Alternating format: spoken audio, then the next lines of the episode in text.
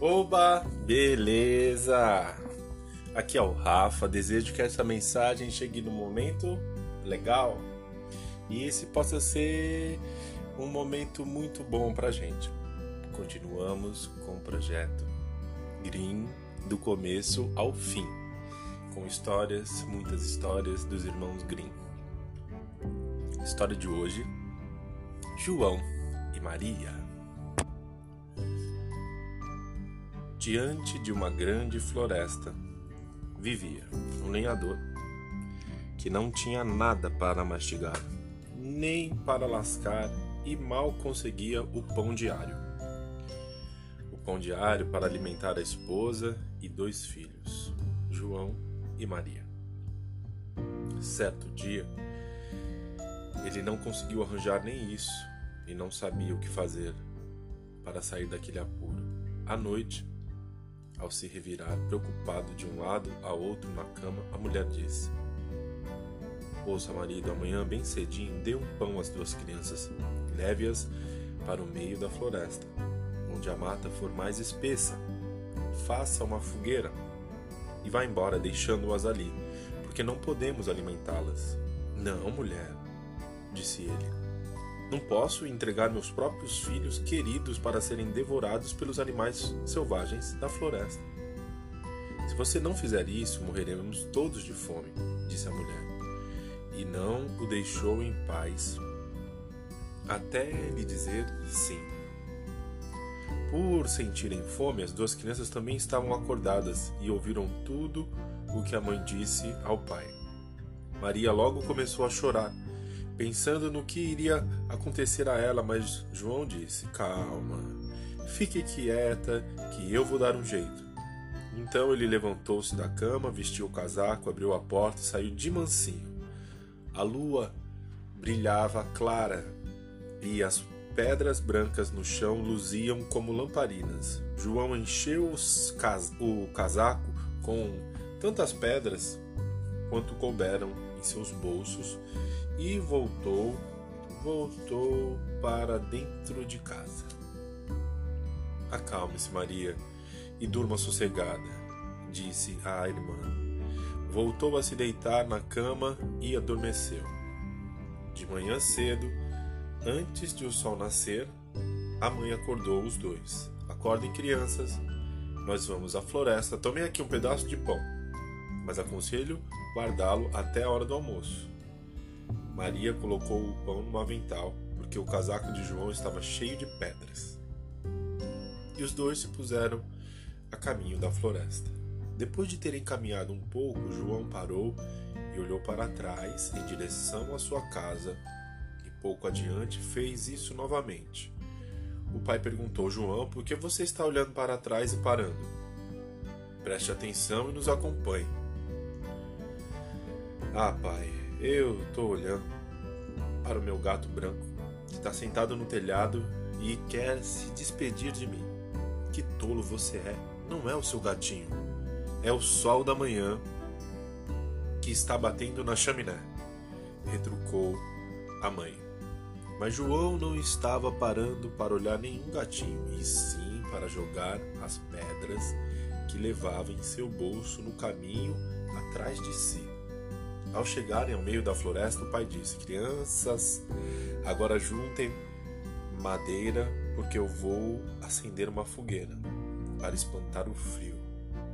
João e Maria recolheram gravetos até formarem um pequeno monte. Então atearam fogo, e assim que a chama levantou, a mãe disse: Agora deitem perto do fogo e durmam enquanto nós vamos cortar a lenha da floresta. Esperem voltarmos. Esperem até voltarmos para buscá-los. João e Maria ficaram sentados, junto ao fogo, até a hora do almoço, quando então comeram seu pedacinho de pão. Depois esperaram até anoitecer, mas ninguém apareceu para buscá-los. Quando a noite caiu, Maria começou a chorar, mas João disse: Espere mais um pouco, até a lua aparecer.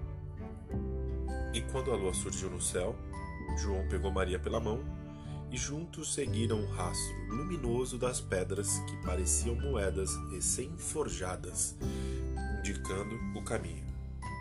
Andaram a noite inteira. Quando amanheceu, chegaram à casa paterna.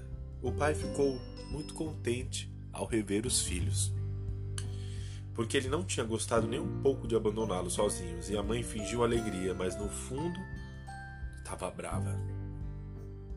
Não passou muito tempo para que voltasse a faltar o pão na casa. E uma noite João e Maria ouviram a mãe dizer ao pai: As crianças conseguiram encontrar o caminho de volta uma vez, e eu aceitei, mas agora não temos nada para comer além da metade de um pãozinho. Amanhã você deve levá-las mais fundo na floresta para que não encontrem o caminho de volta. Senão, não poderemos nos salvar. O marido sentiu o coração apertado e pensou que seria melhor dividir o último bocado com os filhos, mas, como da primeira vez, acabou cedendo. João e Maria ouviram a conversa dos pais. João levantou-se da cama, pensando em recolher as pedrinhas, mas ao chegar à porta, viu que a mãe a havia trancado. Mesmo assim, ele consolou Maria, dizendo: Durma bem, Maria, o bom Deus vai nos ajudar. De manhãzinha, eles receberam um pedacinho de pão menor que o de antes. No caminho, João tratou de despedaçar o pão no bolso do casaco e, quando em quando, parava para jogar uma migalha no chão. Mas, João, por que você sempre para para ficar olhando para trás? Ande logo! Ah, eu estava olhando a minha pombinha, acocorada no telhado, querendo se despedir. Mas que tolo, não é sua pombinha, é o sol da manhã batendo na chaminé. Retrucou a mãe. E João despedaçou seu pão e saiu jogando as migalhas pelo caminho. A mãe levou-os ainda bem mais fundo na floresta, num lugar em que jamais tinham estado antes em suas vidas. Ali novamente deveriam dormir junto ao fogo e os pais iriam buscá-los ao anoitecer. Ao meio-dia, Maria dividiu seu pedaço de pão com João, porque ele jogara o dele pelo caminho. Passou meio-dia, passou a tarde e ninguém apareceu para buscar as crianças. João consolou Maria, dizendo: Espere a lua aparecer no céu.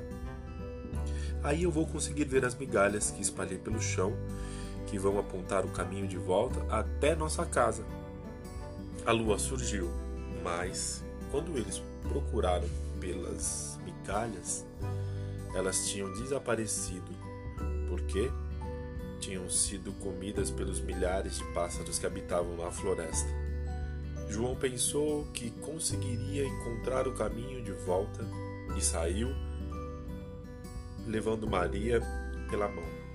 Mas eles logo se perderam mais ainda na selva. E depois de terem andado a noite inteira e um dia inteiro, acabaram adormecendo exaustos. Andaram um dia mais, mas não conseguiam sair da, da floresta e estavam muito famintos por não terem nada para comer além de umas poucas amoras silvestres que estavam pelo chão. No terceiro dia, eles andaram até o meio-dia. Aí chegaram a uma casinha toda feita de pão, coberta com bolo e cujas janelas eram de açúcar bem branco. Vamos parar aqui e comer bem, disse João. Eu vou comer, eu vou comer, eu vou comer do telhado. Coma você das janelas, Maria. São bem docinhas. Você vai gostar. João já tinha se servido de um bom pedaço do telhado e Maria, depois de ter comido algumas vidraças redondas, estava justamente quebrando mais um pedaço quando ouviram uma voz fina vindo de dentro. Creque, creque, isca, isca. Quem? Minha casinha petisca?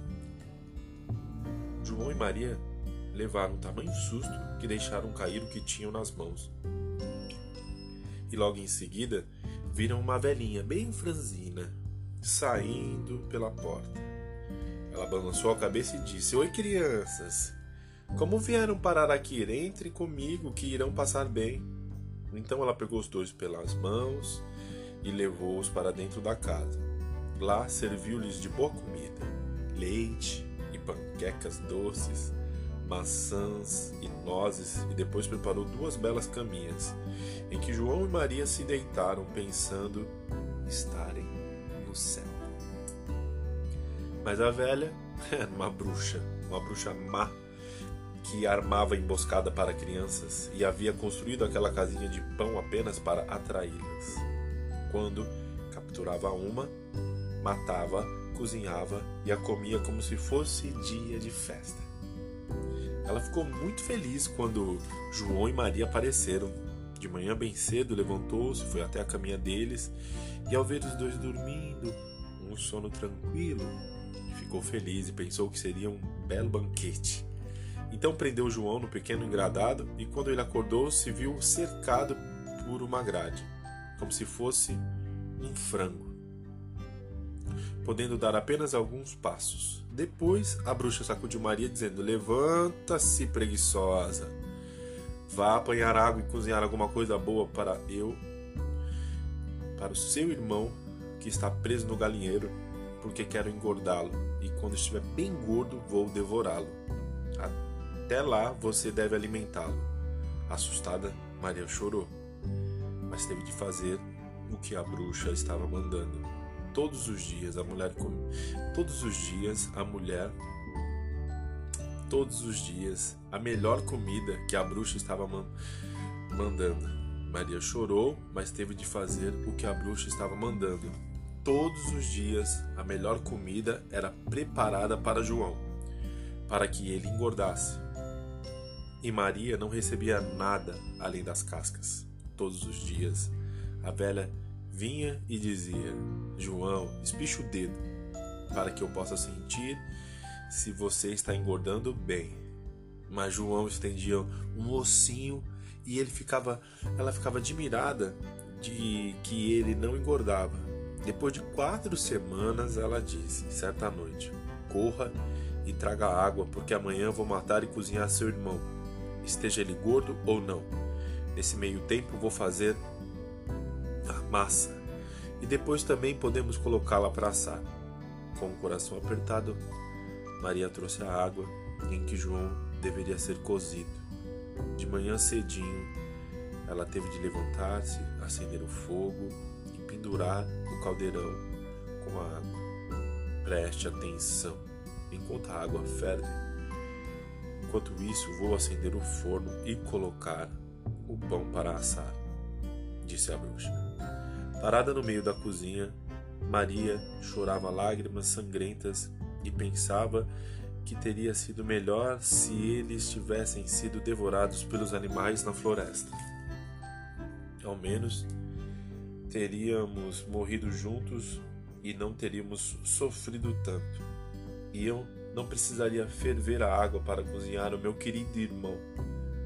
Meu bom Deus, salvai a nós pobres crianças. Então a velha chamou Maria: Maria, venha cá junto ao forno.